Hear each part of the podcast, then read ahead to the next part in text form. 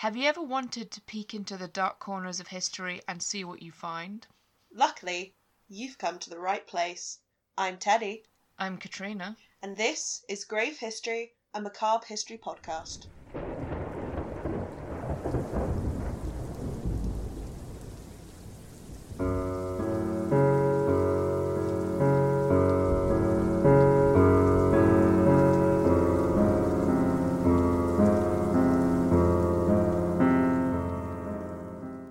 Good evening, friends. We're back Good Again. evening. We are from outer space.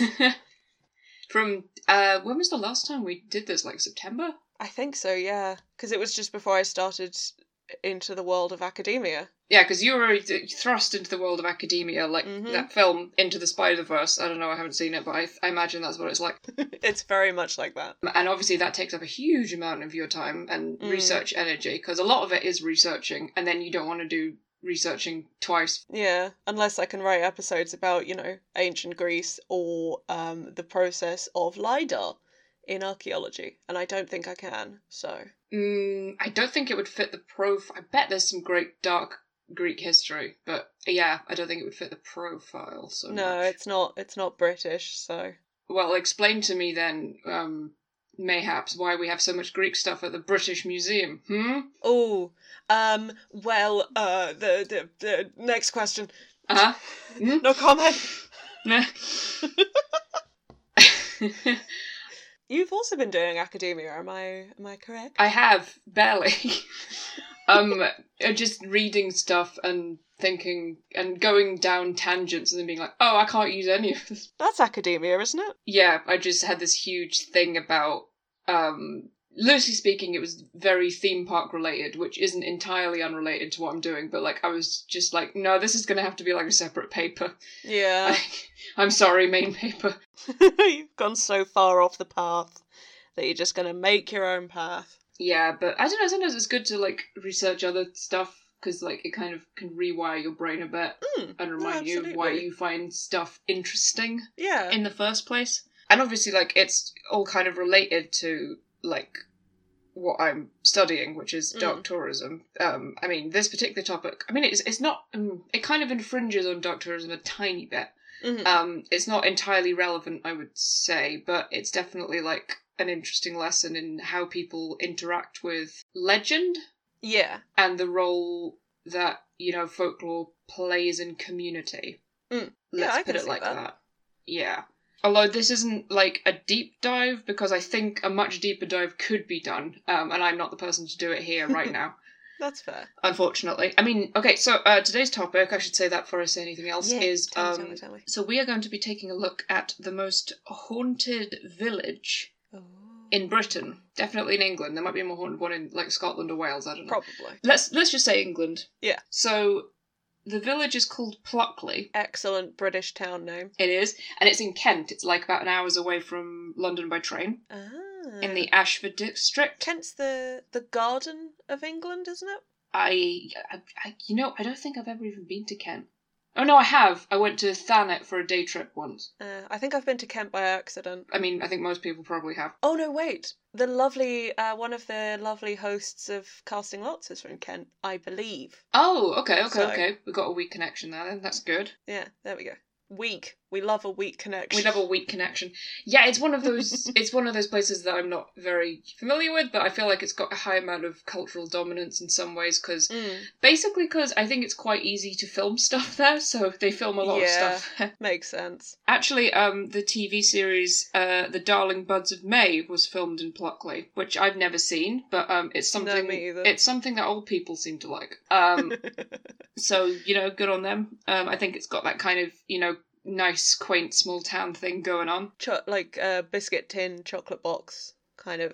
yeah i mean it's not Right. 100% chocolate box but it's a nice wee town it's got Yeah. roots in roman times and uh, Mm. merits a mention in the domesday book um Oh, yeah it's got a church which is grade one listed um and it's got cool. its our its origins in um anglo-saxon times Nice, nice. yeah it's still using its 1842 railway station, which is one of the last Hell remaining yeah. stations of that era.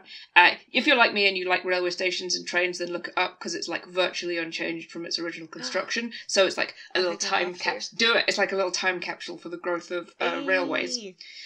But yeah, like I say, it's probably better known as, you know, being a setting for the Darling Buds of May. It it has a walking tour of the Darling Buds of May, and I would love to see like the, Of course the, it does. the profile of who goes on that tour. the Um, average just- age. yeah, ex- exactly. I, the only time I ever heard of it before was my grandpa talking about it. Um, uh, it's also got a glamping site if that's the kind of thing you're into. I don't know. it's got the range, darling.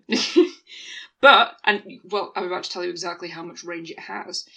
Uh, what may be Pluckley's biggest legacy is its ghosts. Oh, yes. So Pluckley is famously known, including on its own website, um, as the most haunted village in England. Ooh. So what multiple sources, and I haven't got the website in front of me, but I think they mention it as well, say about Pluckley was that in 1989 it was named the most haunted village by the Guinness Book of World Records. Oh, that's a pretty pretty good accolade. Okay, but here's the thing. I found the 1989 Guinness Book of World Records, Mm. and in that part, what it actually says is generally thought to be the most haunted village in England. Ah, And the title, Most Haunted Village, has a question mark after it. I suppose it's not a quantifiable thing in the same way as Well, exactly. How on earth? How on earth do you? Who's the who's the who? Oh, the lady with the longest nail. She always showed up in those. Oh yeah, yeah. I don't think you can send in like Yvette Fielding and be like, "Is it haunted, Yvette?" And she'll go, "Yes." I mean, that's exactly what they did. Not the Guinness Book of course. World Records, but uh, that is that is what happened. Oh, of course, Yvette Fielding's been there. Of course, she's been there. Yeah, well, we'll oh, we're going to talk a little bit about celebrities going there. Hell yeah. But yeah, so we're already off for a slightly dubious start. I'm trying to Mm. like set the tone for what we're looking at. So, um, ac- according to most sources, um, Pluckley is home officially home to at least twelve ghosts. Good number. Exactly. This is the number listed on Pluckley's own website, hmm although it kind of acknowledges that the number may be higher. Another source says 15, another source says like 14. Mm. My original source is a delightful book called uh, Mysteries of the Unknown, all about ghosts, which I like it. you may have heard of. It's actually gotten quite famous recently. It was written in 1977, I want to Mm-hmm. say, by Christopher Maynard, um, and it's a chi- it's an Osborne children's book. So Oh, it's one of those. cool. Yes, it's one of those beautifully picture illustrated um, books, Mm. and it was recently republished with a foreword by Reese Shearsmith because um, the book's quite famous in that kind of generation of people, you know, people who were kids in like the 70s and the 80s who were interested in, you know, ghosts and the supernatural and whatever. It was like quite an influential book on a lot of them. Makes sense. Makes sense. Other people, like kind of within Reese Shearsmith's circle, actually, like um, I think Mark Gatiss talked about it. Yeah. Andy Nyman. Uh, it, you can definitely see the influence in stuff like his play and then his film Ghost Stories. Yeah. Makes sense. And then the oth- who's the other one? Uh, Jeremy Dyson wrote a book called The Haunted Book, which also kind of smacks of it a lot. And they've all got these very like they're basically talking about haunting, and then they put these heavy themes on top of them, which I don't know. I really Yeah. like that as like a genre. I was gonna say they've all definitely got the same kind of vibe. They do have the same kind of vibe. Um, and then Yeah. I've kind of seen it crop up in other places. Like I think Charlie Brooker referenced it once, and you Makes know, I'm sense. quite interested in his work. But they're they're all kind of of, of the same generation. And I actually found a Mm. website with an interview with the author, which I'll I'll mention again later, called The Haunted Generation. And Mm. kind of like the contention of that website is that stuff like media produced for children in that era has a very particular quality to it. It does. Yeah, which I agree with because I mean, you can say it's just nostalgia, but you know, I mean, I wasn't born in that generation. I'm still like, okay, I'm feeling a vibe Yeah. Oh. from this. Absolutely. That I don't know. I just find that insanely interesting. But yeah, uh, so this book, which is you know quite influential Yeah. in some ways, has a pa- has a page, a beautiful uh, two page spread, which I'm looking at right now. Um, it is on archive.org, so you can read it there if you want to. Okay. On Pluckley, the village with a dozen ghosts. Oh, I like that. That's that's a catchy title. It's a great title, um, and it's it's um it's laid out on a map of the village Mm. with photographs of each of the locations that was taken by the author, Oh, that's cool. which is mostly just photos of like buildings and Yeah. fields and stuff, because there's not a whole lot to see. No. But yeah, it's it's it's just a really interesting chapter in a really interesting book. Mm. And actually, um, this the book I have is like a triple decker. It's got it's also got a book about monsters and a book about UFOs Hell yeah. which are all you know also these illustrated 70s Yeah. kids uh, stuff um and i've got a first edition which is apparently can be quite valuable nowadays I'll get you. well the lesson from that is always look through um, your local charity bookshop because you never know what you might find Absolutely. so what i started off doing was basically just listing the ghosts Okay. so ghost number one in pluckley is known as the highwayman Nice. Good start. and he is the ghost of a highwayman hmm So he can be seen at a crossroads which is locally known as Fright Corner, which is where an old oak tree once stood. okay. So apparently his MO was to hide behind the tree and then jump out at his unsuspecting victims, which is quite a funny way to like. I, I- I presume he was armed. Maybe he wasn't. I don't I know. assume so. It's not terrifying otherwise. No. Um, but his reign of terror came to an end when he was ambushed by his enemies. So some sources say it was a guard, some say other thieves, you Mm. know. But they ran him through with either a sword or a spear, pinning him to the tree and killing him. Ooh. I like it. I know. So, though the tree is gone, the highwayman is still there. Some say he jumps out at travellers. Others say his murder is reenacted every night. Cool. Now, according to Most Haunted, who filmed an episode, obviously, obviously they filmed an episode there, his name is Robert Dubois. This has not been verified in any capacity as far as I can tell. Yeah. But um, was there a hi- w- you know more about this than me? Was there a highwayman called Robert Dubois? It rings a bell. I know there was a very sort of Hmm. there's a story about a very charming French uh highwayman Yeah, of course he was or French. French speaking highwayman.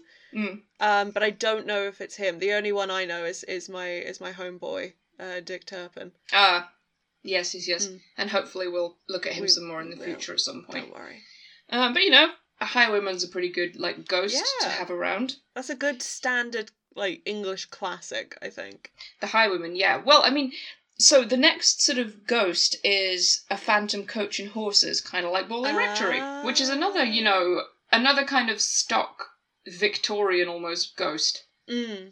So this is on the road from Pluckley to a nearby uh, Maltman's Hill. Yeah. So apparently, a coach with four horses can be heard on dark nights rumbling along the lonely road. Ooh. And so Pluckley's website reports this coach in several places Mm-hmm. uh, throughout the village.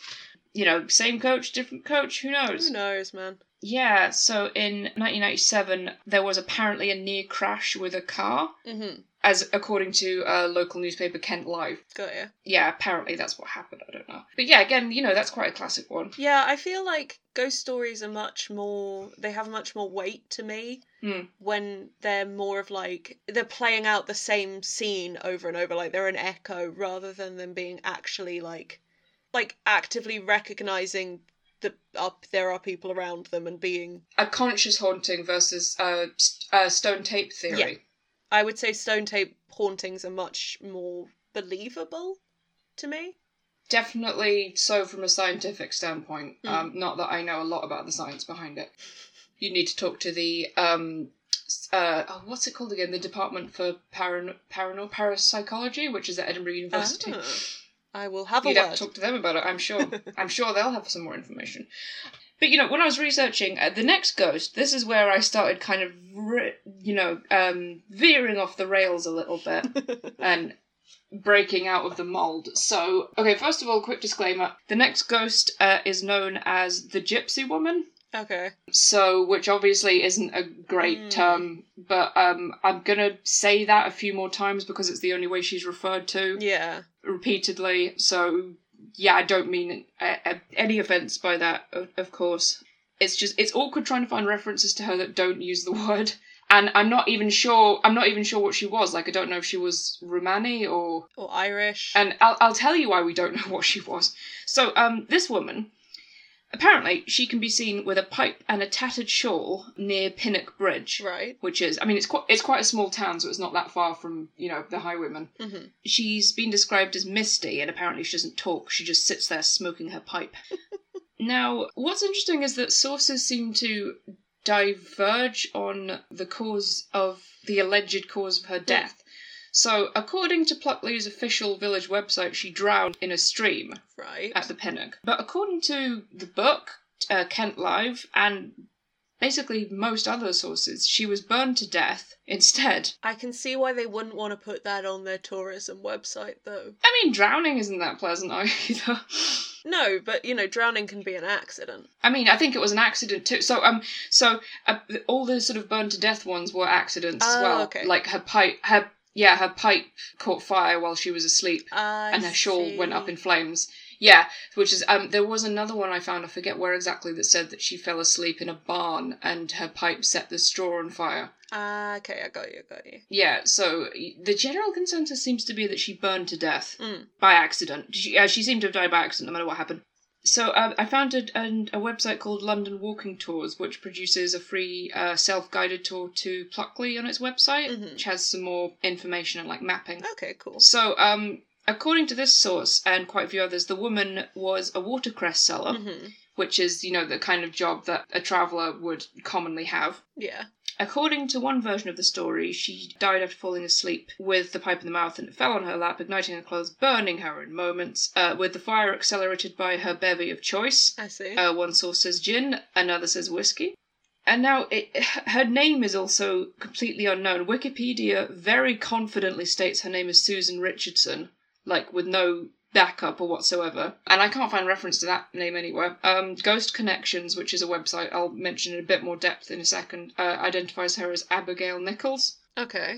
I'm assuming Derek Akora managed to get in contact with her and get her whole backstory. Oh, I think I'm feeling something. um, I can't do a Derek Cora impression. No, me either. My sister does a very good Derek Cora impression. I should have got her in for it. Of course she does. Of course she does. So this is where I got into the uh, petty and anal part of my research. You never. I I went to a series of like uh, um, archival websites, including kentarchaeology.org.uk Mm-hmm. and um, the Kent Online Parish Clerks.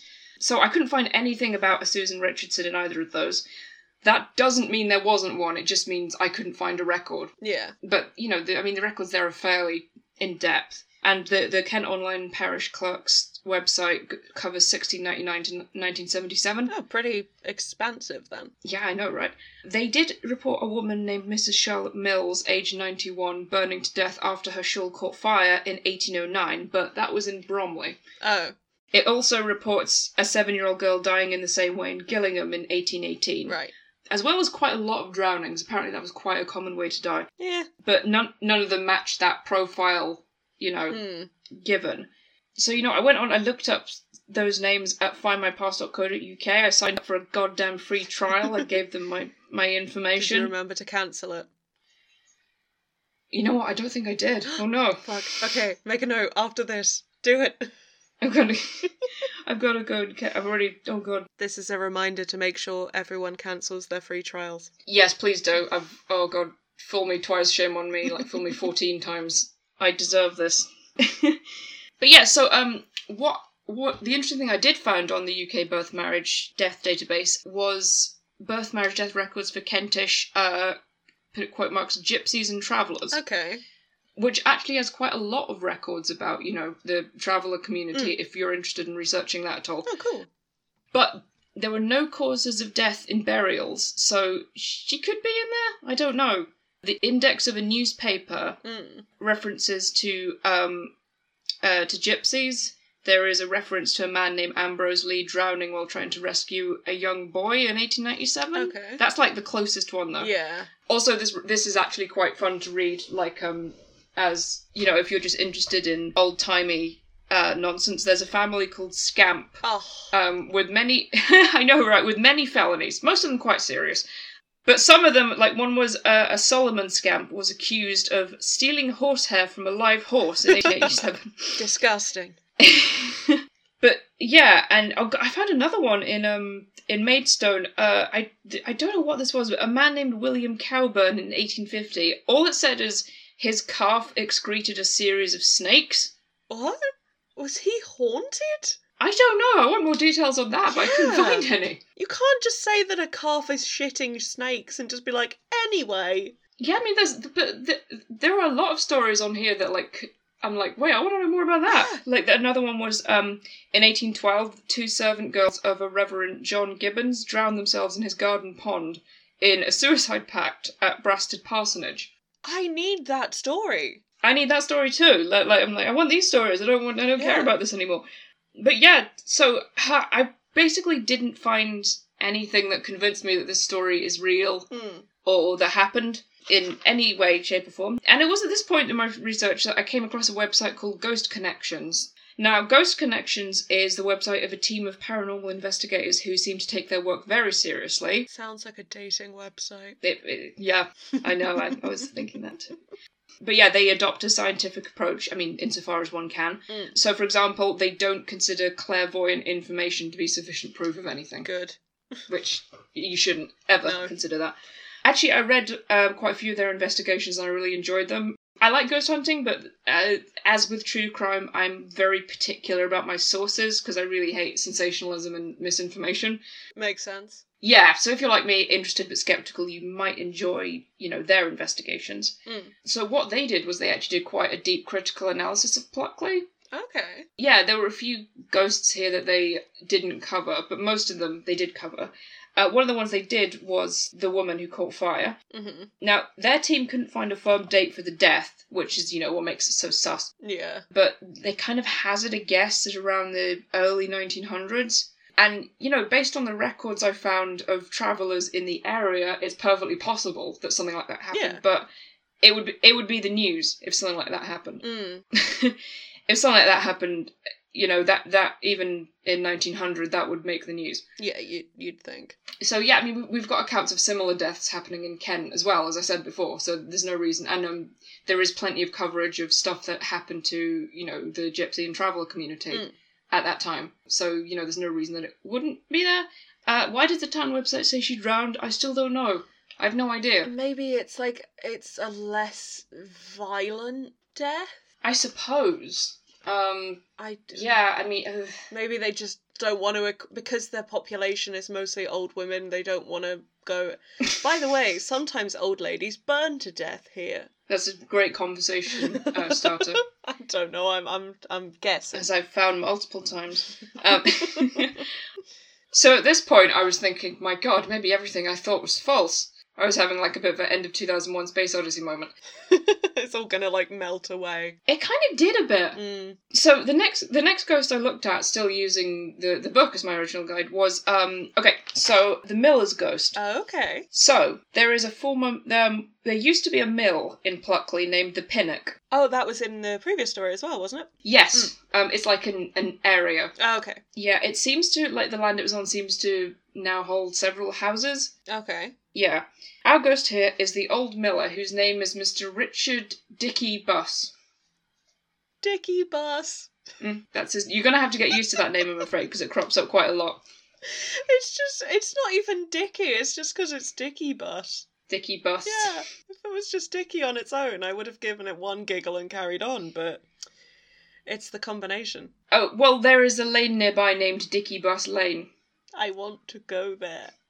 We can, dude. If I was like, I'd love to do like a, a trip to Pluckley and like Yes. talk to people there more about it. But you know, because as I found out, I'm like, I Yeah. want to know more. Tell me more. Just like, just like shaking the the, the, the pub landlord over the bar. Like, tell me more, old man. Tell me about the bu- woman who burned to death or maybe drowned.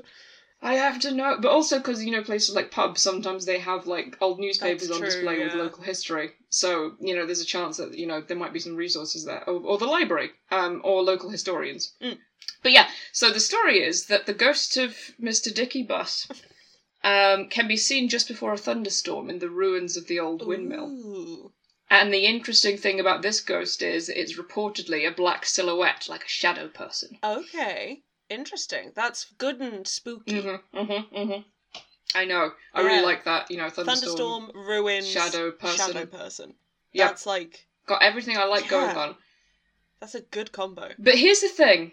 Mm, ruin it for me. Here's the thing. And I was, I'm gonna. I was thinking about holding this all off to the end, but honestly, I don't want to just rattle through a bunch of stories like Mm. quickly and then, you know, you might have already guessed this, but it's weirdly hard to find actual accounts of hauntings in Pluckley. Mm. So, Ghost Connections helped me out again here, as it did. Um, so there are several versions of the Legend of the Miller, Hmm. and in some of them, Mr. Boss is the witness of the ghost rather than the ghost itself. Right. And it seems like his account is the only one. You know, even though the apparition is supposed to appear to many people under, you know, certain conditions, Yeah. witnesses are hard to find. Uh, Dickie Boss was a real person, Mhm. uh, born in 1845. He seems to have stopped being the miller in 1919, Okay. but there also there are no ruins. The mill was severely dilapidated by 1932, which is when you know sightings might have happened. Mhm. But um, as of now, none of it exists anymore. Oh, so he might just be a bit lost at sea. Well, that's the thing.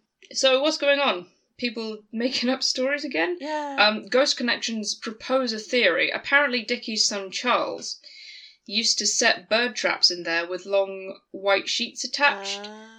which was apparently confirmed by a local historian. Yeah. So that could cause ghost stories, but not a shadowy figure. No. But also, human eyes, especially in the dark, Yeah, are trained or like evolutionary evolution uh, through evolution Uh-huh. have been trained to recognize faces and human shapes in things. well, that com- that comes up a lot in this. Is um, what's it called again? Pareidolia. Pareidolia. I don't know if that's how you pronounce Pareidolia? it. I'm just going to stick to that. Something like Yeah. that. Let's just sure. Pari- pareidolia. Why not? Um, so, like, that one's got a bit more meat to it historically than Yeah. the last one. As in, like, it involves verifiably real people. yeah. But, um, you know, it's still like you're telling me that people see a ghost rather than people telling me that they've seen a ghost. Yeah, it's that you know? second-hand account that's just throwing it. Yeah. Like Mothman has more evidence than this. Yeah, well, that's got more first hand accounts. Exactly. Yeah. And now, now we're entering the no fun zone, Oh. um, where I like, you know, ruin everything. But to be fair, like I love debunking stuff because I think it makes it better when we find stuff that's hard to debunk. Yeah. We should have a theme for this bit. Just bomb, bomb, bomb, bomb. Katrina Snow fun zone. It's just like the sound of a wet tuba. Wet tuba. yeah, I don't. I've never played a tuba, but I assume you can play them underwater. Probably. I don't see why not. You can play instruments in the water. I've seen High School Musical too.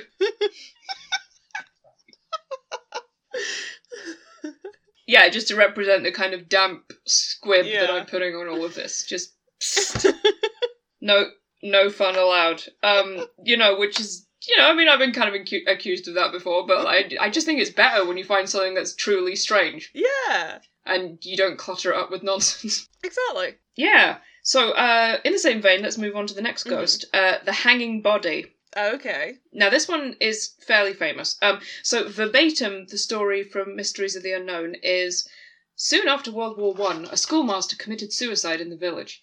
He hanged himself from a laurel tree that stood in the road once known as Dicky Buss's Lane. His I've said it like five I know, times. It should have it worn off just by seems this. such an unfortunate place to die. Yeah. And he he died in Dick Butt Lane. Yeah. Oh, that's terrible. Where did he die? Oh, you know. Horsecock Street. um, so his, his phantom body is said to be visible to this day, swinging in the breeze. okay. Now, there are several versions of this story again. The version I just told you, with the caveat that the body was found by Mr. Bus himself. He gets around. He does. He was like he was a local figure, I think. Maybe a bit of a Alpha, character, yeah. something like that. Um, I think he was quite an important figure in the village, so it kind of makes sense. I Yeah. don't know. So yeah, version two. It's the 1920s, and a group of school children came acron- across the body of their teacher. This is the version that was told on a 2004 episode of Top Gear. the, bear with me.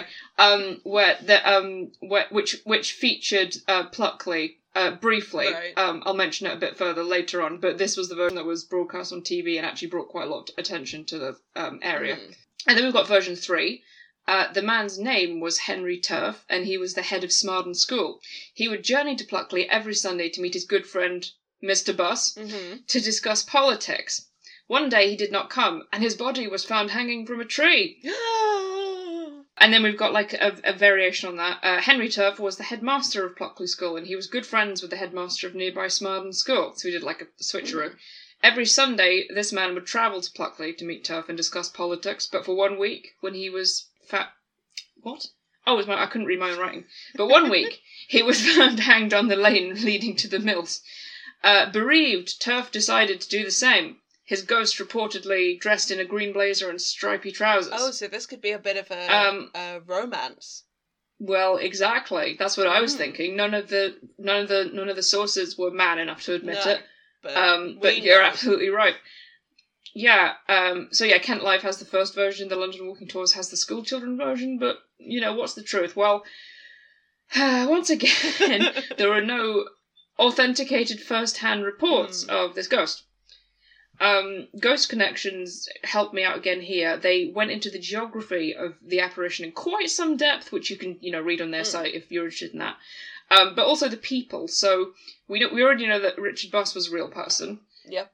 Henry Edwin Turf was the name of a schoolmaster in Pluckley, and according to the London Gazette, he died on the 11th of April 1940, Okay. uh, with cause of death not not mentioned. So quite a bit later. Quite a bit later, um, I couldn't find any mention of it, you know, being a suicide, Mm. and that again, that is the kind of thing that crops up Yeah. that w- that it will show up in newspapers. So I, I looked up, you know, p- anyone who died in this way Mm. um, out of curiosity, and I found an 1801 record of a labourer named John Hughes, um, not the same guy who wrote The Breakfast Club, I presume, who hanged himself in the woods near Petham in this way, Okay. which you know is it's it's, really, it's a tragedy. Obviously, he left a Obviously. wife and three children. But wrong place, wrong time. Wrong place, wrong time, and um, it ties into something that I was thinking about later. Where do you think it's possible that something like that could become a kind of a local legend and then turned into something else? I could see that, yeah. yeah, you got the verifiable true fact that someone did die in a in a very similar way, Mm. um, and then that kind of maybe sticks in the mind, and then gets, you know, by word of mouth turned into something else. Yeah, I find a lot of kind of stories of hauntings do tend to be that kind of game of telephone. Yes, yeah, yeah, they are, they are. Um, I mean, same with mythology, you know. Mm, absolutely. And it, I was thinking when I mean it it when I was a kid, um, we decided that the bathroom in our new build's primary school was haunted for Oh, no yeah. reason other than boredom, um, and we just we just attributed various characteristics up to it that we'd like seen in you know Goosebumps or had heard Yeah. in like scary urban legends. So that was us just t- which you know themselves might be based on something that actually happened, but you know might not be. So that was Yeah. us kind of synthesizing a s- a story to a location, and that's just something that children do. That's just Yeah, something that I kids mean, do. there's there's one like that in the area I'm originally from before I moved.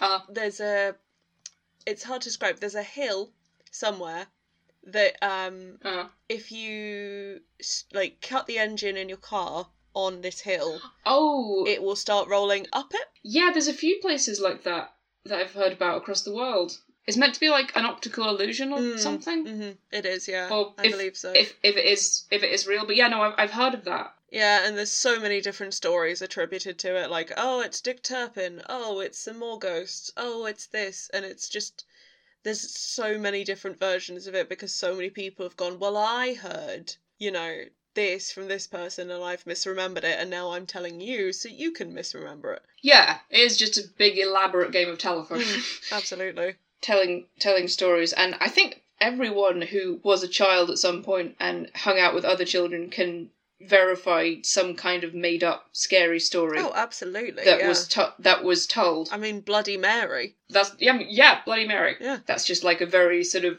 worldwide one Yeah. you know one that spread really far but yeah you get these these smaller ones that kind of stick with the local area Mm, um and often they're the, often they're the same kind of story mm. you know they're like i saw a, the ghost of a of a lady in white standing it's always the lady in white. there was one in um so where I grew up um in North Edinburgh there was a Camo Tower which was like I can't remember what it was exactly. It was like a folly I think Mm. because the, the land used to belong to a rich person, but you could see it from like the motorway. Oh, yeah. And some people, I remember some kids in my year saying sometimes that you used to see a lady in black holding a knife standing there, Oh. which is not based on anything except boredom. But you know, when when you're when you're a kid, it gives you something to to think about. yeah, because you you don't understand what fear is then. Yeah, it gives you Uh. something to not sleep about. Yeah, something something stupid and unknown. I'm older. I'm like, hmm. Let's think about that lady in black again. I wonder what she's up to. You know, as opposed to thinking about anything I she should be thinking. About. She must be out of work, you know, with so many people staying home. I mean, the tower's still there, but I think they're building houses on that Oh, field. So disgusting. She'll she's bringing in some new business. Huh? Oh, true. Yeah, she'll have new friends. Yeah, exactly. That's nice. But yeah, so like there are no records for any of the headmasters of Smodden or Pluckley committing suicide. Mm. So Ghost Connections did point out that it's uh, it's entirely possible that Dickie Boss and Henry Turf were friends and met up for a pint and presumably a political discussion. Mm. Yeah. So you know they might have been mates. Um, All lovers. they might be lovers. Uh, they might have been.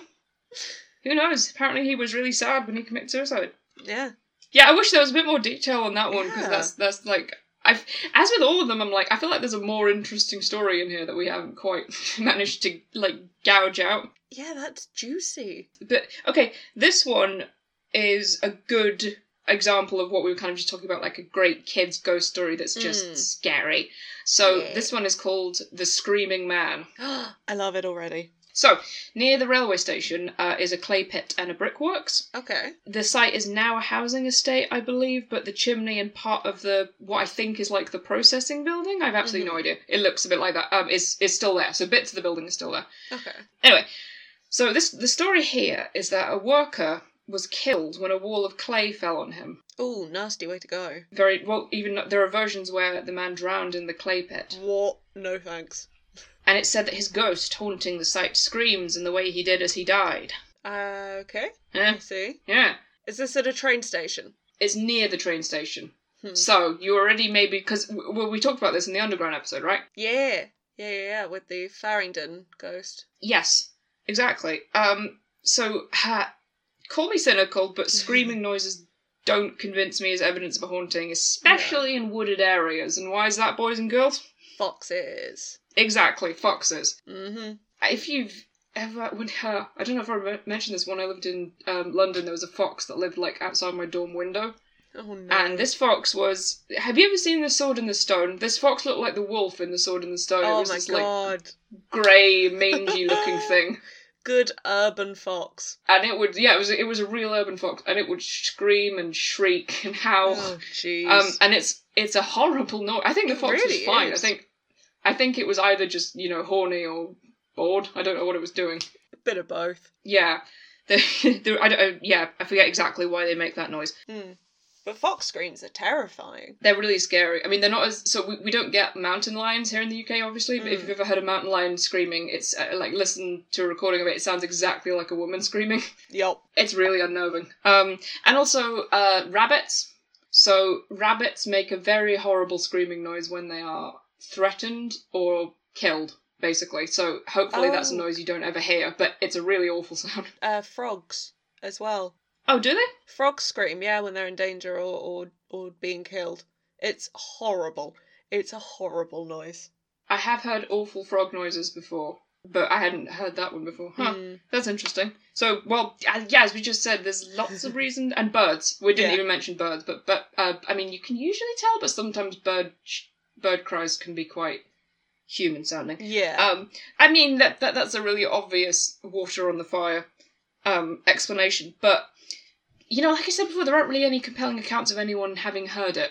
yeah. I feel like you have to see something to go with the scream to lend it any kind of credence Yeah. or it have it like actually scream words. Or it happens in a location that's quite closed off. Like if Mm. I heard something screaming inside my house, for Yeah. example. But even then my neighbours are pricks, so it could just be their kids. if I heard someone screaming in the same room as me when I knew I was alone, that was when Yes. I'd be like, "What the fuck is going on in here?" That would be like, right, I need some salt immediately. And I need to leave this house, and I need to burn this house. I'll just get, I'll Um, just lose my deposit. I don't care. I'm Don't going. care anymore. Um, you know, either that or you try and you know strike up a friendship with the scream. Maybe become friends. yeah, Maybe more. Who knows? maybe more. We can only dream. You can only dream. But yeah, so like, like I said, there's no real story attached to it. There's this kind of vague idea of uh, the and then the the, the bricklayer died. Uh, So, Ghost Connections, who I'm crediting in, they found the story of a man named William George Simmons, born in Mhm. 1903 and a resident of Buckley, uh, and he would apparently tell the story Right. of a brickwork employee who lost his arm in machinery, Okay. and his screams could be heard at night. You know, like even though he wasn't dead, he was. Mm, Well, I mean, it doesn't say whether he died or not, because I mean, something like that could could kill you if you didn't get the right medical attention. But true. but you know, I, as as I said, there are no records of anything like this happened. But um, Yeah. an accident an accident is probably more likely to be unreported Mm, than a fatality, especially before. Um, I know a tiny bit about this because I work in a place that's a former industrial site. yeah. Record, records in industrial accidents were not good before about the 1950s. Mm, So in, in, in coal mines in particular, before nationalisation, um, they basically didn't bother to record stuff unless there was a severe accident or something. yeah. But then, if it if it was just this kind of unfortunate accident which didn't lead to a fatality, Yeah. why is it a haunting? Well, maybe he died later and he went back to the place where. I'm gonna go back to, uh, you know, the fast food restaurant where I had a mental health breakdown and haunt it after I die. That'll Yeah, go, sounds like fun to me. Oh, Yeah. I'm gonna go back Yeah. to one where I had IBS problems and just scream. That's gonna be my plan. oh no. So you just whatever job you were most like you had the most grievances in you you have to return to. is that not what hell is? But yeah, just that like um that's a thought but it's not a, it's not enough of a story and it's still not really tied to any convincing sightings. yeah. The ghost also never seems to have been visible. Hmm. So, you know, I'm I'm going to go with foxes on this one Yeah. in lieu of anything that's really that convincing. Like at least the Farringdon one had a had an actual story. hmm Yeah, yeah, yeah. That had a story attached to Yeah. it. Um, that you know, and the verifiable like death, and also some like convincing witness accounts. Yeah. And a reason for the screaming being in that particular location, rather than just his arm fell off. Oh no! I think there was a bit more to. I don't. I don't think his arm just fell off. Uh, that was work back in the day, wasn't it? Um, okay, so next next one is short and sweet because there's uh, there's even less for this one. oh my god, that's impressive. I know, right? This is the story of the Colonel, and this is another hanging story, and it seems to overlap sometimes with um, the schoolmaster. Right. Like, so this one is uh, uh, so Park Wood was a wood on the outskirts of Pluckley, um, long gone though we don't know when. So, and all we have is a colonel once hanged himself in the woods, and his ghost can be seen walking the area. Okay. No time frame, nothing, no reported stories. Just it's always thrown in there with the ghosts. Like a colonel also is there. Yeah. I see because I was just thinking because there's a tree outside my window and I'm I'm looking at it as we're recording. I was thinking that maybe the hanging body could have just come from a broken branch and again pareidolia of recognizing shapes as people. Trees look weird at night time. Yeah, but if it's something walking around, that I guess gives it a bit more weight. But at the same time, then it's more likely to just be some guy. Yeah, or again, pareidolia recognizing shapes and trees, especially if it's in a forest, because looking between trees, your brain fills in a lot. Yeah, you're. I mean, yeah, forests trick your mind a lot. You think you Mm. see things Especially if they're like, moving. If it's windy. yeah, or if they're what are those? or if there there's, are like, animals. pine forests, like the ones you get in like. I, I think you get them in Scotland. The ones where it's just lots Oh. of very evenly spaced, very straight trees. Yes. Those are very freaky. I've never been in one. I've driven past a lot. You know, you're not really meant to go in them. They're like, f- they're like farmed. Mm, I've never been in one ever. This was a joke for legal reasons. Oh, okay. Legal reasons. Gotcha. Wink. Now I was thinking Wonk. more like um in those those kind of la- like large pine forests where you can constantly just hear like twigs breaking and pine cones falling. Yeah. Like that can kind of play with your mind a little bit. and, True. you know, you're like, what was that?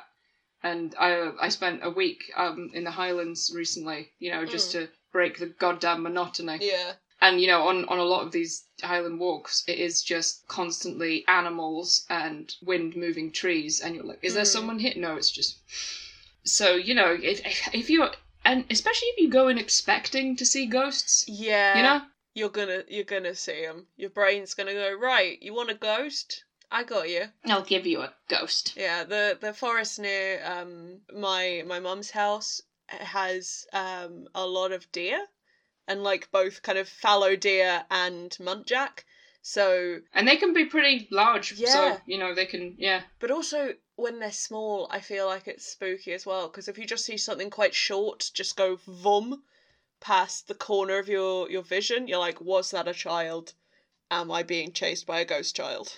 yeah, because it, it, deer are slightly more unusual to spot than like I don't know squirrels, so they Hmm. do kind of give you a what the hell was that? Oh, it was a deer. Same with um hares because they Yeah. are quite big, and pe- people don't realize how big they are until they see them, so they can be a bit like Hares are terrifying. they're large. They've got mad staring eyes. The eyes are as what well. do it. I feel like they're gonna like talk to me in riddles, and I don't like. They're just gonna stand Yeah. up like a man. and be like, "Would you like to know the date and time of your own death?" I'd like to go home for a cup of tea, please. Yeah, there are quite a lot of hares around where, where I live, so That makes sense. They're your familiars. they're my familiars. Actually, I've been practicing driving recently, and I was driving near the local nuclear power plant, and there are a lot of hares around there. Oh boy. So was some something's going on there. yeah, they're gathering. Some kind of weird surrealist film is happening around there. okay, so um, let's take a wee look at our next ghost. Mm. Um, so uh, the Red Lady Mm. uh, is a particular type of haunting. Okay. Um, it's a type of female ghost where, like, so the color of her gown or her, her you know robe Mm. or whatever she's wearing is supposed to like indicate what her thing is, Okay. quote unquote. So her, you know, red is the color of passion, Fallen and women. betrayal, and stuff. S- Fallen women, yeah. So it's supposed to indicate a jilted lover, a prostitute, or a woman of vanity. I see. Well, I shall wear, re- wear red all the time. Yeah. I mean, there are like lots of different kinds of colours of female ghosts, Yeah. like white ladies, ladies in white, ladies in brown, ladies in grey, Ladies in black. um, ladies in black, Mm. like the one who haunted Camo Tower, except she didn't because it's made up.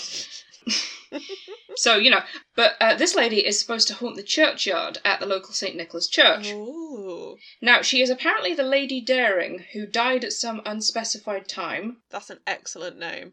It yeah, D E R I N G, and that name comes up a lot because the Daring family is it Deering or Daring? I'm just gonna say Daring. Mm, sounds better. They were basically like the big local important family. You know, like a lot of uh, village communities have like these huge important Mm. families. You kind of permeate everything.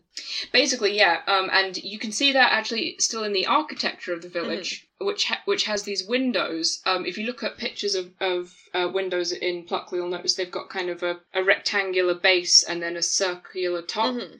um, which were n- nicknamed Daring windows. Oh, cool. Yeah, so um, I don't know how widespread that piece of architecture is. Presumably, you can see it in other places, but that's what they they're referred to in most of the sort of literature on Pluckley. Makes sense. Yeah.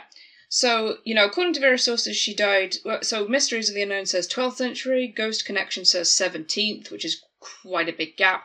Yeah, that's a very big difference. Now, apparently, she was buried in a red gown with a red rose in her hand, Okay. inside what seven lead coffins. Right, overkill or radioactive. I would, yeah, how radioactive was it? Um, I would, that's why she's glowing red.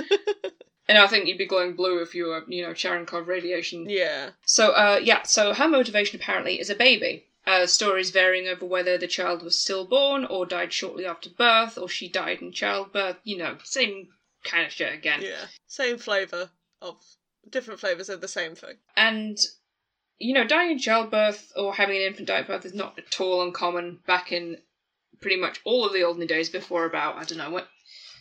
When did Call the Midwife start? Whenever that, I've never watched an episode of that. Post war, I believe. yeah, sort of post war times. I mean, you know, I mean, obviously, even now in areas that don't have great medical Mm. care, women are still quite likely to, more likely to die in Yup. childbirth. So, I mean, and obviously, you know, this has some basis in fact because the Darren family were a real family. They had their roots in the reign of Henry II, apparently. Mm. What interested me was that Ghost Connection pointed out that a red ghost is harder to explain from the usual roster of like outdoor ghost Yeah. explanations. You know, like fires, swamp gases, um, Mm. mists, that kind of thing. Because red light is harder to reproduce, like red, red light, you know? Yeah. You know, you only really see it in artificial things like brake lights, traffic lights, railway yeah, it's signals. not something that nature accidentally produces very often. Well, exactly. Yeah. I mean, it can happen, but you know, I just thought it was, that was an interesting thing to point Mm. Yeah. out that um, it's probably that's probably the color that it's most unusual to see a ghost Mm. in, whereas something like white might be a lot more, or gray Or black. is a lot more understandable. It does make me think that, like, if she is from the 12th century, as stated, Ah. it would seem unusual at that point in history for a woman to be buried in red. Yeah. Okay. So I don't know anything about that time period in red. So how common was red? I'm not entirely sure on the connotations of red at that point. I know blue was Mm. a big favourite. Yeah. Um, I don't know. I'll have to look into that. I'm trying to think. I'm I think red's quite an. And I mean, even nowadays, and you don't really bury people in red. Like I know it's it's it, it's a wedding color in a lot of yeah. cultures as well. But yeah, yeah, I'm trying to think when red got the connotation in relation to women of being of being a whore. um. because people wore red stockings at that point. So I don't know. Oh well, there you go. Okay. Um. No, that's a potential interesting deep Mm. dive. Is why do we see ghosts wearing the things they Yeah. wear? Like you know, white robes kind of make sense. Yeah, it's the shroud. uh, as a shroud, exactly. Same in again. So in East Asian cultures, white is a, like the Mm. burial color. But yeah, I mean that that is an insanely interesting sort of tunnel you could dig yourself down into. I will dig. Don't you worry.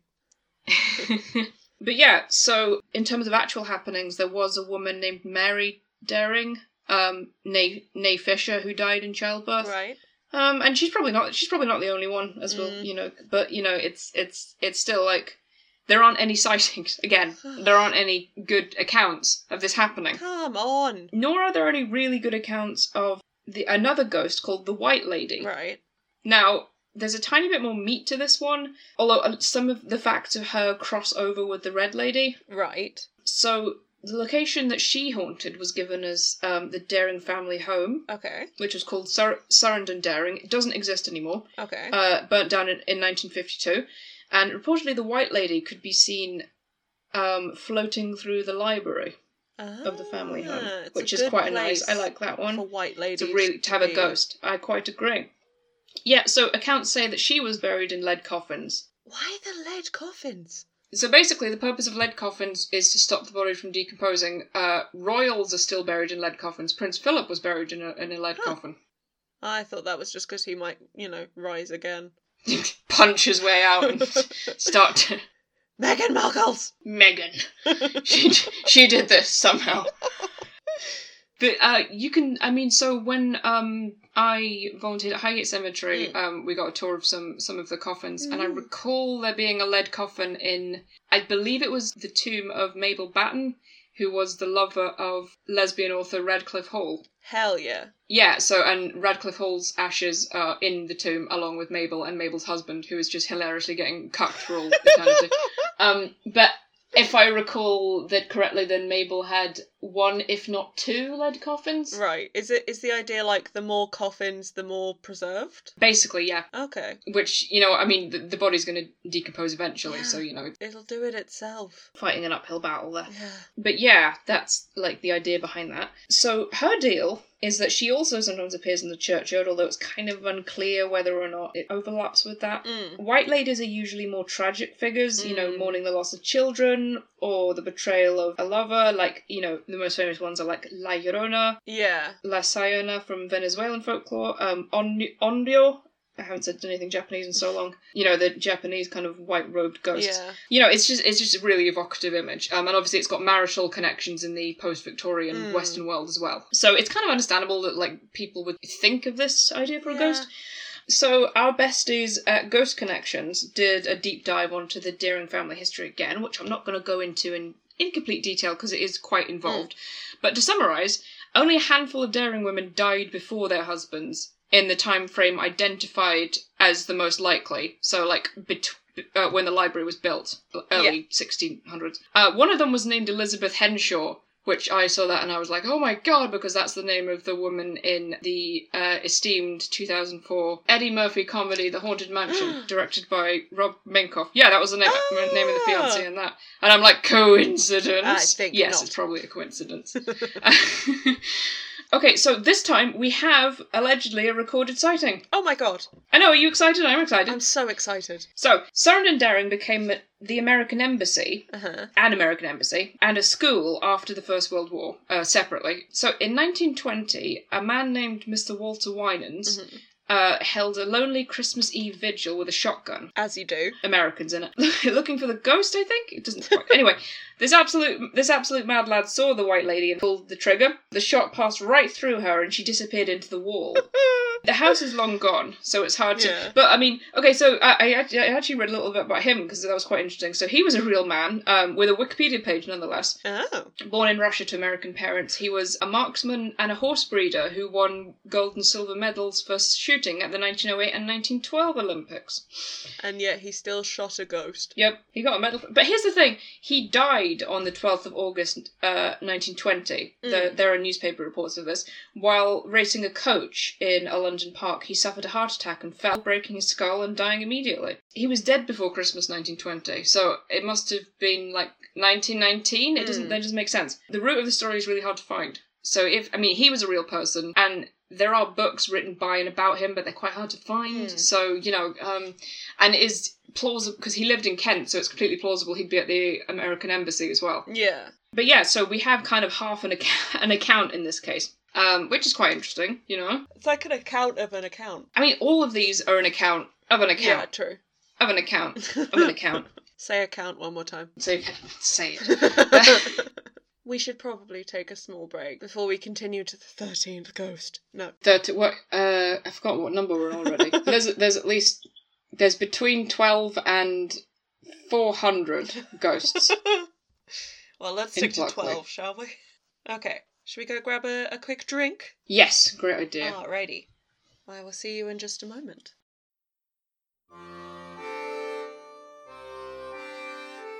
It's an awful mess and a bad case of cannibalism. Quote by Master Corporal Bob Bisson. If you want to hear more bad cases of cannibalism and indeed awful messes, make sure to listen to Casting Lots, a survival cannibalism podcast.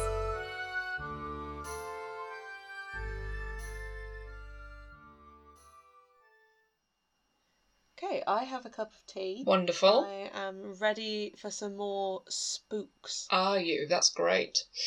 Um, I'm always ready for spooks. yeah, we were just just talking about the the White Lady of Serendon Daring, the Hall, Mm-hmm. um, and how she was shot at. yes. Yes, by um. Also, look up this guy. I forgot to say it before, but look up this guy because he looks like the hunter from Jumanji. oh, I'm gonna have to look him up after the after we finished recording. it is quite fun. But yeah, so I mean, that's one of the first sort of witness accounts we've got, even though it is quite secondhand. You know, Mm. it's it's kind of this guy saw something, and I haven't, you know, Yeah. you know, like a, a a proper deep dive would be able to maybe source where like his account was. Um, but you know, f- for the time being, we'll take it. We'll take it. It's interesting. Yeah, it's something. It's something. It's it's a it's a bit of uh n- I don't know if evidence is the right word. No, but uh, but a bit Uh, something I more a w- bit. I want to believe. Yeah. um, and I love the idea of a haunted library as well. Haunted libraries give me all the best vibes. It's very Ghostbusters. And, Uh, you know, and, th and this place would have been like, you know, an old school library. Like, um, there was possibly a secret tunnel that led to the church in this house. oh, Yeah, I really Like like, a that too. tunnel or something like a priest hole. You know, it doesn't elaborate, but I mean, that's the most likely thing probably. Although, did did most most priest holes didn't go anywhere, did they? No, but I imagine if you're trying to make a speedy exit or something, rather than just hiding and hoping that they go away. Or if you were just, you know, you were just like really religious and you wanted to cut out the middleman between you and Jesus, you could just pow- power walk along your little tunnel and get to church that much sooner than than anyone else. Makes sense to me. I'm quite delighted by that idea. I don't know the the history of the ho there will be a history of the house because like a priest's hole is not unlikely. Mm. Have you ever seen one by the way in person? Because they're really I cool. have. They're so Yeah. tiny. They're really the, the one I saw was in Oxborough Hall, which is in Norfolk. Oh, that's near me. And that one was really cool. Yeah, yeah, not far from you, right? Yeah. But yeah, there's I mean there's a few of them all around the country, and they are you know just like um a haven of potential ghost stories. So like you get Mm. why, but if if there was like a um, this is pure conjecture because I don't know if there was a, a priest's hole in this house, but you can see why ghost Mm. stories might spring up around something like that. Yeah, Hmm. absolutely. The ones that always get me are the ones that are like above a fireplace or in a fireplace. Because there's stories of like witch, oh, witch hunters, uh, priest hunters making the family kind of start a fire Oh, to prove that there wasn't a priest hidden behind there. oh wow. Oh, I'd never heard of that Mm. before. Oh, um, oh, that's a great that. the go- Okay, yeah, that is another like ingredient for a great ghost story. Oh, absolutely. The infinite capacity of human cruelty, I suppose. Yeah. But yeah, so how moving on from the white lady, now that we've, Mhm. you know, kind of run that one into the ground a little bit. so the ne- the next haunting is uh, two for the price of one. Ooh, I like a deal. Yes, it also involves two spooky houses. Okay. Although I'm afraid we don't get much more in depth than what we've already done. Mm. So, these two ghosts are known as the monk and the lady of Rose Court. Ooh. Now the lady in Rose of Rose Court does sound like a kind of historical fiction. Yeah, it uh, maybe a bodice ripper. Perhaps it's. Uh, uh, I don't. know. I don't really read for fun anymore. so No, me either. It's sad, isn't it? it is very sad. Yeah, I can't remember the last time I read something just for the sheer joy of it. Actually, no, I'm being unfair. Pr- probably reading, doing the research for this was kind of joyful. Uh, the last thing I read for for pleasure or fun, let's not say pleasure, uh, was probably Archive of Our Own. So Mm, me too. Desperately Actually, yeah, looking. that is. Unfortunately, that is absolutely correct. The last thing I read just for fun was Archive of Horror. This morning, actually. Anyway, yes, But anyway, yes, tell me about these ghosts. So, um, these two houses are both um, still around, as far as I know. Okay. Rose Court is an early 19th century build, and Greystones was built in 1863. Alright. So, both relatively recent, Okay, yeah. In the grand scale of ghosts. yeah, on the grand scale of like bi- uh, British buildings, um, that's Mm. only a couple hundred years, which isn't like that old. No. It's American old. Mm. So, uh, Greystones is said to be haunted by the ghost of a monk, Okay. and that's pretty much all we have. That's a good solid ghost type though, isn't it? Monk. Monks, yeah, monks, nuns, both pretty solid Yeah. ghost types. I feel like that time period though for a monk ghost is Mm. not as common. I feel like most monk ghosts come from like the is it the Reformation? Is that the word I want? something like that yeah um yeah because 1863 is awfully recent for like a, a monk Yeah. ghost Not that there aren't still, you know, monks. no i drove past a monastery just the other day near where i, I live Ah. yeah Yeah, I seem to only drive past nunneries. I think maybe they're hinting something at me. what was the monastery saying Um, many things. Drink beer. yeah that's probably what they do all day just make beer because there's nothing else to do but yeah so um as for the lady of rose court there's a tiny bit more on her so allegedly okay. This ghost is the spirit of a former owner of the house who uh, killed herself by drinking the juice of crushed poisonous berries. Um, reasons as to why are a bit all over the place, depending on what source you're reading. Um, some say an affair, hmm others say a love triangle. Apparently, both of those might have involved the monk. So Interesting. Oh, they don't name a third party though. Maybe I don't know. Maybe it was maybe the schoolmaster was there. I don't know.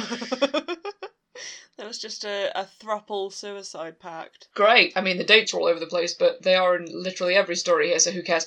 Yeah. So people make some kind of connection between the two ghosts, even though you know they haunt different properties. Um, apparently, she died by a winning uh, towards Greystones, and Okay. her ghost is said to appear between four and five in the afternoon, which was her time of death. That's that's a good time. Usually ghosts are nighttime people. Yeah, I mean, it, it also kind of hints towards you know that stone tape theory thing again when yeah. a particular time Mm. you know is the time when a ghost appears. That having been said, let's trash this myth. Mm. Katrina's no fun zone. I'm here to like ruin all your fun. I will show up to your party like wearing all grey and I'll just sit there and like a sad clown face. I'll just sit there and like make you know um you know like the teacher in Charlie Brown play you know just makes that wah Yes. wah wah noise. Yeah. so, Rose Court was built like way before Greystones, but that doesn't really, well, not way before, but before Greystones. Mhm. But that doesn't really matter because there's no specific time period given for either of these ghosts, except for both of them have a vague Tudor times, which is really vague. Tudor. T- I thought they were eighteen something. Well, no, that's when the houses were built. The ghosts, the ghosts Oh. themselves. There could have been another house there on the property or another dwelling. That's completely possible. Yeah. But for the fact that the village was, this is again according to research by my best friends at Ghost Connections, the, the, the village was further south during Tudor times. Right. So that basically ruins the whole thing. They also pointed out that ghost stories like that are unlikely to have originated in the Victorian era when the buildings were new. Mm. I mean, it's it's po- it's it's possible. Like, Yeah. and you know, maybe once the spiritualism movement kind of kicked in, and you know, kind of the well, when did it really kick in? I always associate it with the late Victorian period. You know, eighteen nineties. I think I feel like it started around eighteen sixties Mm-hmm. and just sort of snowballed in popularity. Yeah, and then I usually think of it ending like the nineteen sort of thirties ish at the latest. Yeah. Yeah. Because it uh, it had a resurgence with the First World War. Yeah, yeah, exactly. So um, there's Mm. there's the you know the idea that well, I mean, Rose Court would have been about hundred years old by you know later, so maybe the ghost story kind of Mm. picked up around that time. I don't know if I like necessarily agree with you know the idea that the buildings are you know the buildings are too new to have ghosts because Mm. ghost stories involving new builds do exist. Like Mm. we move the headstones, but not the bodies. You know, Yeah. Exactly. it is a th- it, it- you know that can happen. Yeah. I remember there was loads of stories. Sorry to bring the the underground up again. Please. but with the creation of new stations or new Yeah. areas of the stations, even though the air the buildings themselves were new, the ground that they were built on had been something before, so the stories continued from there. I feel like that lends itself almost more in a way. Absolutely. Yeah, I mean, there's no such thing as like virgin ground, so to speak. Mm. Like in a lot of places something will have will have been there. Yeah, especially in somewhere as kind of small and built up as as Britain. Yeah, so it doesn't always make sense to just um, you know, assume well, this place is new and and also a lot of housing is I'm I'm going off on a tangent kind of, but I mean the housing estate that um that my parents live in was built on um I believe an Anglo-Saxon like grave was found there. Oh, cool. Yeah, I haven't seen any ghosts, although I have been keeping an eye out, of course. Boo. I would I would love to see an Anglo-Saxon ghost in that the would be n- Oh, excellent. new build. Um, Fuck yeah. Just like Yeah. what the fuck is going on? what is any of this? But yeah, I don't know how it, like into making up ghost stories about new builds the Victorians were. I don't. oof. That's some. Mm. I feel like that's something I should know because I feel like I should know more about the spiritualist movement. But yeah, as for actual accounts, uh, conveniently there have been none of either ghost for years. Now the monk was yeah, obviously again, the monk was allegedly last seen in either 1971 or 1989 okay. by unidentified witnesses. There are two different like reports. One of them identifies like an unnamed American journalist. Right. The lady who knows. See with the with the monk one, Mhm. I I can lend kind of certain weight to things where it's like they stopped appearing if the area has got increased foot traffic. If they've just stayed the same and nothing's really changed, then I don't buy that. I don't know how inc- what the foot traffic would be like around those Mm. areas. I mean, i- it's not like a major village. Does that make Mm, sense? It's not like commuter territory. I don't believe so. Mm. I don't, you know, I mean, like I say, it's an hour from London by train, so you know that would make sense. But maybe it's I don't know what the what the. Let's not get into the housing market. It's too frightening.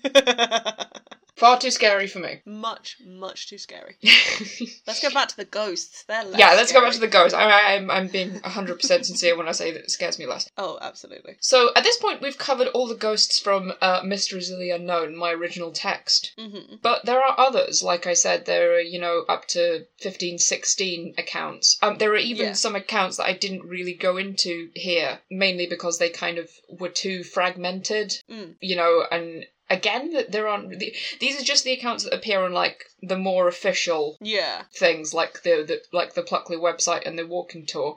Um, but there are other more fragmented accounts out there of ghosts. None of the ones I'm missing are any more compelling than what I'm talking about, though. Let me assure you. But yeah, so uh, less legendary perhaps, but um, maybe maybe more interesting are the pub ghosts to be found in Pluckley's various watering holes Hell yeah. and former watering holes. So obviously it's a you know it's a British ta- it's a small British town, so it has to have at least fourteen pubs. That's not true. Um, I think I think we've got like like three, three, That's four. still a pretty good number for a, a village. Apparently, like the UK has more pubs than like all of the US has bars, or something. I don't remember. I, re- I could be lying to you right now, but I can hundred percent believe that to be true. And 80% of them are called the King's Head. They're all called the King's Head.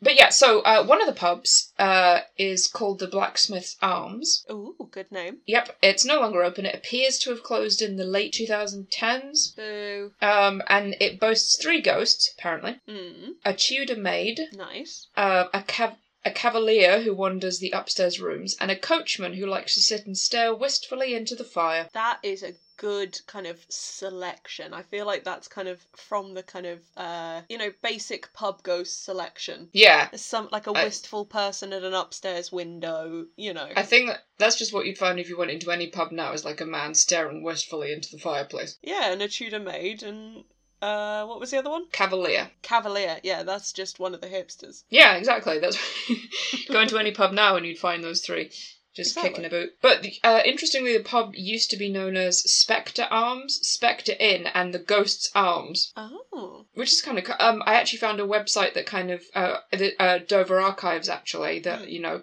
has some details on it. Um, and uh, a 1974 matchbox for the pub shows the name, the Spectre Inn, on it. Oh, why did they change it? I know, right? They've got like a, s- a scan of it, so you can, you know. There's also, um, I don't think I referenced anything in particular, but I did find a, a cool website which was just about like defunct pubs, basically, of Britain, Oh, cool. um, which is really, which is really worth a read if you're interested in that kind of thing. Absolutely. But yeah. So, um, another pub, the Daring Arms, named after the family, of course, is still open.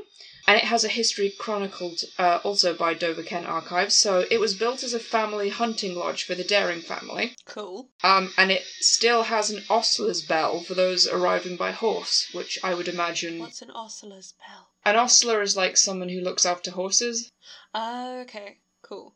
Yeah, in like old timey times. So um, an Mm. ostler's bell, I believe, is um something that like would be run would be rung when you rolled up on your horse. Uh, like a service. Like, hey, I'm here with a horse. Let me in, beach. Get me some horse petrol or whatever. you, I've never taken care of a Change horse. my horse tires. That's how horses work, right? Well, a horse a horse tire is just a horseshoe. That's fair. I'm only gonna call horseshoes horse tires. What is a horse but but a car with a heartbeat and a death wish and a hate for everyone round it. and a pure shining hatred. but yeah, so this pub is the home of um, the ghost of an old lady. Oh, okay. Yeah, who's dressed in turn of the century garb, and she will just be seen sitting around the bar. And there are, you know, a few sort of a- again second hand, but still a bit more substantial than most stuff we've had of people going, yeah, I just saw an old lady there, and I thought she was real, but then she was gone, and she didn't pay for her drink. Sure, it's just not. It's not just like a histor a history bounding person. It just happened to drink.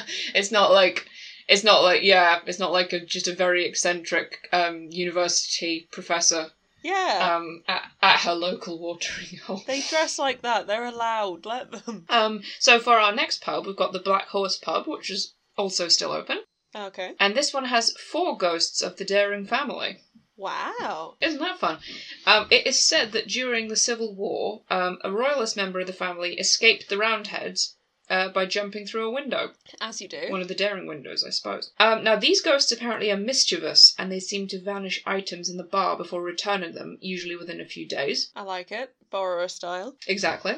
London Walking Tours actually interviewed the pub manager in 1987, um, and she reported witnessing a glass move on her first day there, as well as cutlery being lifted from the dresser. Oh. See, cutlery lifting, I feel like, is more of like an interesting story than just glass is moving. You think so? I think so. I feel like things lifting is less likely to be, you know, gravity Mm. hmm or just a wet surface. I suppose. I s- yeah. I mean, I suppose. Mm. But I, you know, I found this one quite interesting because it, again, it's kind of a second-hand reporting of a first-hand account. But that is Yeah. some of the more compelling accounts we've had so far. Um, there was also apparently a spot in the kitchen that dogs would bark at, Huh. and an ups- an upstairs room that they refused to enter. Oh, the dogs. Mm. Yeah. Oh, now that see that's cool. Aren't dogs supposed to be able to like detect supernatural? Yeah, sometimes my dog just stares into the corridor when it's like pitch black, and I hate it so much. Sometimes my gerbils slight and jump when there's nothing going on. Oh god. I don't think I. Th- I think they're just. I think they're just hypersensitive to like high frequency noises, though. No, we got to take your gerbils to to Pluckley and see what they pick up. Just put them in a jar and carry them around like a lantern. Like, what do your gerbil eyes see? Ghosts, mayhap. Actually, apparently gerbils um have like a wider range of hearing than most rodents. Okay. So who knows? Maybe they will be able to hear ghosts. you know, as compared to like a rat or something. Just, I was doing some reading about gerbil physiology. You know, Yeah, just to as you do casually, and you say you don't read for fun. I but yeah, that was for fun. I was just trying to catch up on like the needs and wants of my boys. but yeah, so the interesting thing about um whatever pub we're talking about, the Black Horse, Yep. is uh it's currently um it currently does uh, a haunted escape route. Oh, we've got to go. I know, right? I want to go to this. Yeah. Um, according to them, the attic itself was the reason that their pub was listed as UK's most haunted pub in the Guinness Book of World Records before the category was delisted. Mm, I'm gonna say that's a that's a big category. I feel like four ghosts is is not that many in the grand scheme of pub ghosts. Well, yeah, I mean, like, how are you clarifying it by like number of Yeah. sightings or inten- intensity of Yeah. incidents? What's the rhetoric? Exactly. But I, I, I couldn't find that one. I did find, you know, Pluckley's original kind of Guinness Mm. Book of World Record entries, but I couldn't find that one. So, I don't know. Big if true. But yeah, so uh, according to them, the creepy attic was sealed up um, for a long Ooh. time. And they say on that because I mean the the objective of their um, escape room is that you're supposed to find your way into this attic room, Okay. and then they say you don't have to actually enter our room if you find it too scary. So I'm like, okay, challenge accepted. I'm going in You the can't room. stop me. Yeah, no, I, I, I would like to do that Yeah. escape room in Dishonored. We've got to go. We've got to go. Let's book tickets immediately. I would love to go to Pluckley. Like, I, I, in an ideal world, this would be written after a visit Yeah. to Pluckley. Maybe one day there'll be a Pluckley part two. Who knows? We'll write it in the hotel. Okay, so the next one is quite a famous one. Okay. I, I- we kind of hit upon it a bit earlier, but um, this one is known as the Screaming Woods. I love it. I love it already. Uh-huh. So, um, Daring Woods hmm are nicknamed the Screaming Woods because it is said by someone that you can hear the screams of those who have become lost in the woods echoing at night. Right. I'm as much as I love that title. Mm. That's Foxes, baby. Foxes, baby, exactly. That's all I've written down. Foxes, rabbits, birds. The uh, Ghost Connections pointed out that there are also peacocks in the area. Yeah. I assume there are some like rip, some we- and peacocks also scream. Mm-hmm. Mm-hmm. So, yeah, um, you know, as as per usual, it's more the lack of accounts that's bothering me than like any, you know, Yeah. I just. than any than anything I else. just want them to scream words. Mm, I feel like wor- screaming a word or several words would just make it more believable. Like, is it so much to ask for ghosts to just scream like a sentence? so there are a couple of newspaper articles floating around. Ghost Connections pointed these out. So basically, one of them says it's purportedly from 1948 and says 20 dead bodies were found in the woods. Right. And the second one is from 1998, claiming that four students went missing in the woods. Right. So yeah, i- if you are looking these up, it's possible these will pop up on your search feed. Uh, they appear to have been spread by a Facebook page for an in-development horror game called Shadow People, Ah. and they haven't they haven't updated since 2015, so I don't know what's happening to the game. But they they, they seem to have made it maybe as like a promotional tool or Mm. something for the game. The thing is, I feel like saying forests have bodies in them and therefore must be haunted. Like, find me a forest that doesn't have bodies in it. Like, The forest I grew up near Mhm. was a dumping ground for the craze. There's and I, it's not called the Screaming Forest, so what a pity. They could really make something out of that if they wanted to. yeah, they could really make some money off it. Sell tickets. I mean, I hope they don't because there's already enough rubbish as it is, but Yeah. there's money to be made. It's also where Dick Turpin had a hideout. Come on. Yeah. Be creative. The business opportunities are there. Pluckley's doing it. Well, I mean, it's just, I mean, Pluckley's not selling tickets to visit the Screaming Boo. Woods yet. Um, but, Should do. you know, s- uh, interestingly, okay, actually, this kind of ties into what you were saying. Uh, the Screaming Woods enjoyed a boost of popularity when they were featured in a 2004 episode of Top Gear, which I mentioned earlier. So the bet was that uh, James May and Richard Hammond had to spend 24 hours in a smart 4 4. Uh huh. That's the start of an archive of our own. trapped in a four-foe.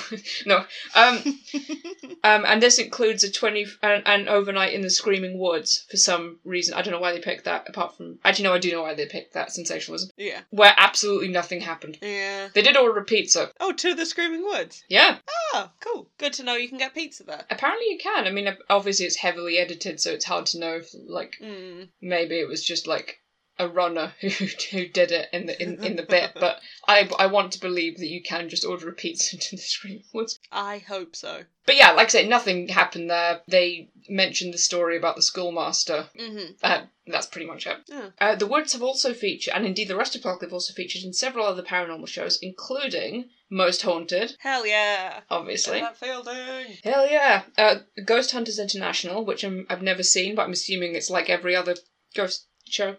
Um, Yeah. As well as Sunday Night Project, which was that thing with Alan Carr and the other one, the annoying one.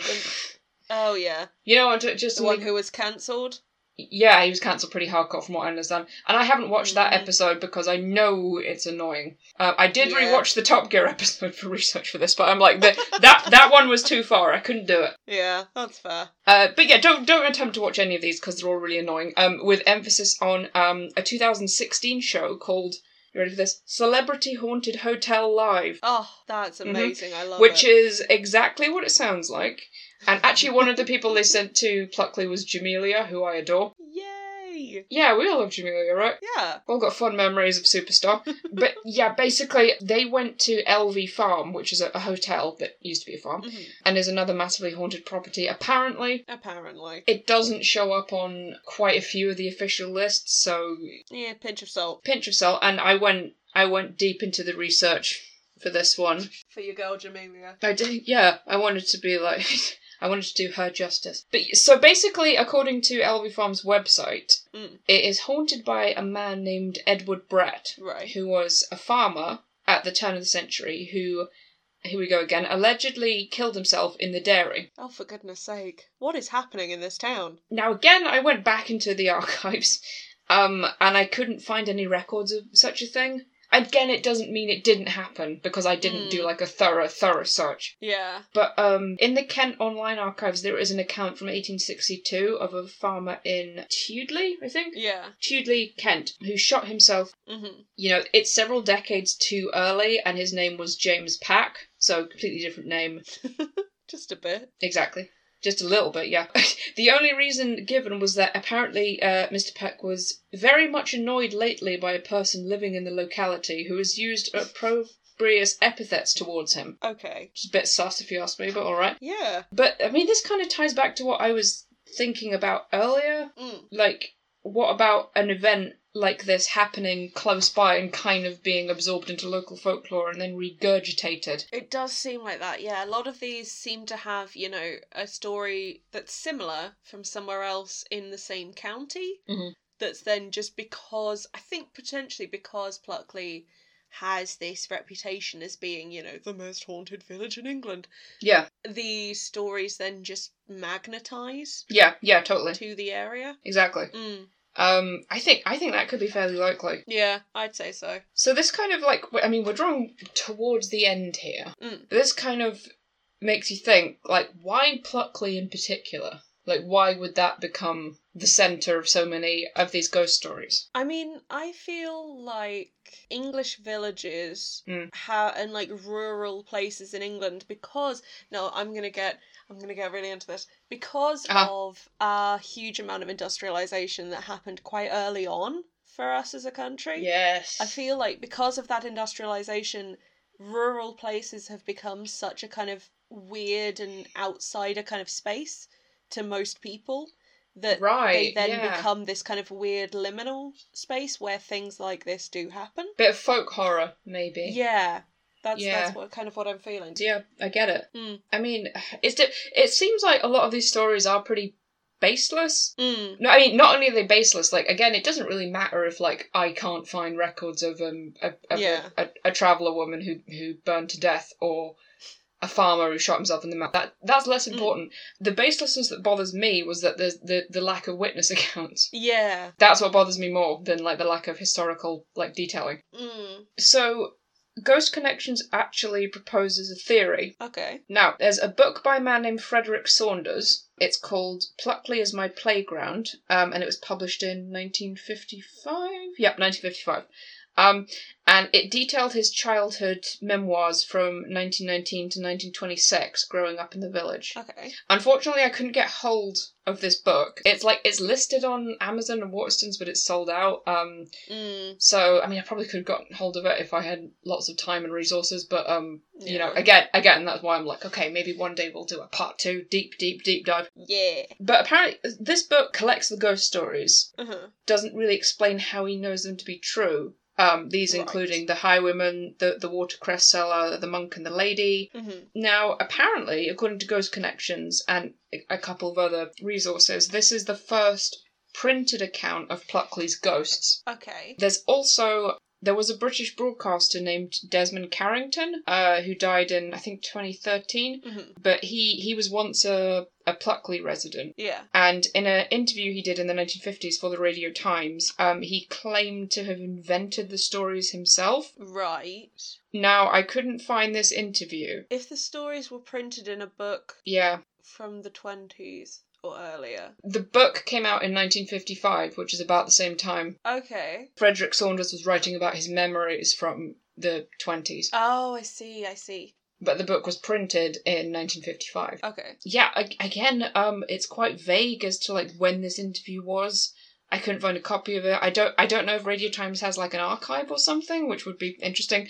Um, my initial idea was like maybe because you know, like in around that time, the BBC destroyed a lot of their um old stuff. Mhm. Like it's just lost to time because they didn't like because TV was still Oh, s- like lots of episodes of Doctor Who. yeah Doctor Who. Uh, still three episodes of Dad's Army lost forever. Mm. I'm sure other stuff happened, but those are the two most significant.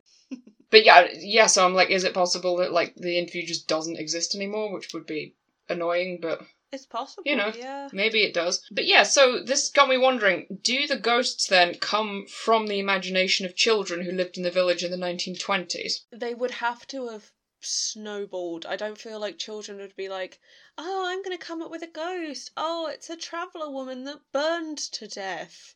I don't know, man. Kids are morbid. Kids are way more morbid than they get credit for. True, I. Yeah.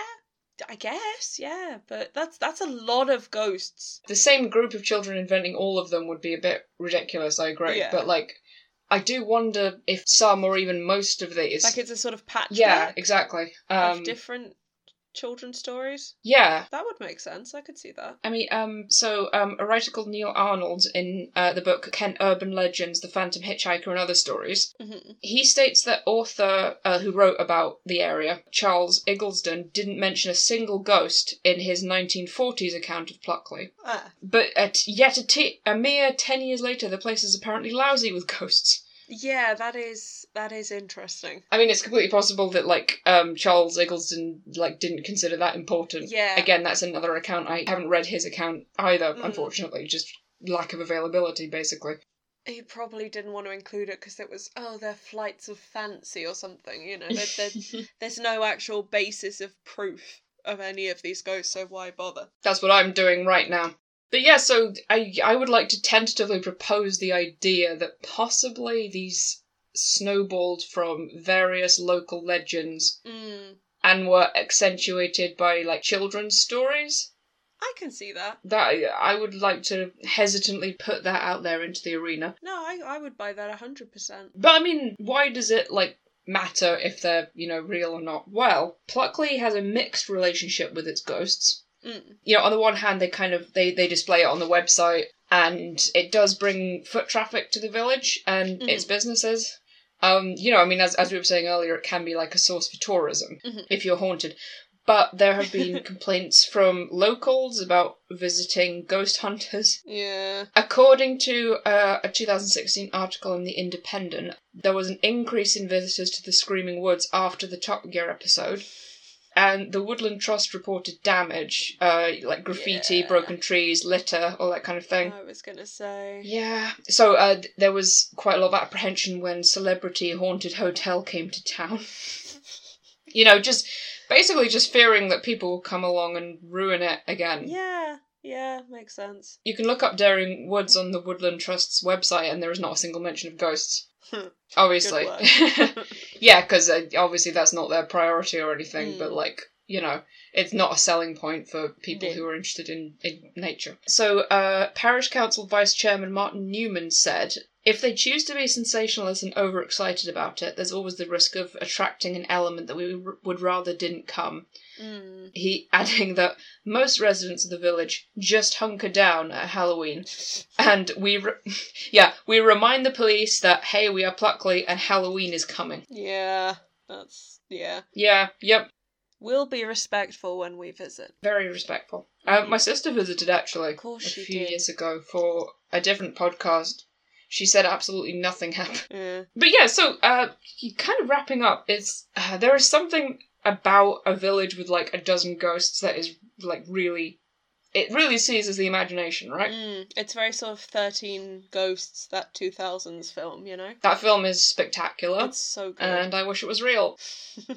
I love it, but also it makes me nauseous because of the way Yeah. it is edited. I really love like the designs of the ghosts as well. Yeah, there's so Yeah. much thought put into that. You know the guy who did the the set design for that went on to do Avengers Endgame. Really, Yeah, I feel like that was a step down. I agree. So, um, but yeah, after like going through a lot of these accounts and becoming extremely disillusioned with the whole Mm. thing, I went back to Mysteries of the Unknown and its its charming little map of the ghosts of Pluckley. and as I said, I went to the website Haunted Generation, which has an interview with the author of the book, uh, Christopher Maynard. Mm. And you know, he he speaks about the research that they did for the Pluckley spread Mm. and th- they really didn't just like lazily rehash stuff they went to and his um so him and the art director david jeffries they traveled to pluckley and spent the day you know photographing the sites and walking the room Oh, cool. yeah creating like a psychogeographical ghost map Yeah. so and um the bob fisher who is the man who like writes haunted generation he remembers being convinced that the white lady was real and living in the wardrobe of his spare bedroom uh, which is really relatable because you know, like I said, I was convinced the hairy hands of Dartmoor were like Yeah. in my cupboard and they were going to strangle me to death for quite a long time. Or like the the um, what was the other one? The, the Belmez faces that used to freak me out. oh, was that the one in the floor? Yes, Yes, that one terrified me. Spanish ghost story. Yeah, and also there was um there was um the, the book I had um it had like a double page spread on Glam's castle, which like scared the shit out of me. Uh, Oh. goodness. it was re- it was really frightening but yeah like i kind of like that about like i like that and a- as i said i i think it was probably really closely intertwined with like the way that children tell stories Mm. that's how i think a lot of these stories developed and then became remembered through stuff like this this book Yeah. so you know i think it's kind of almost like a childhood ghost rite of passage Yeah. I to can see learn that. about Pluckley. Yeah.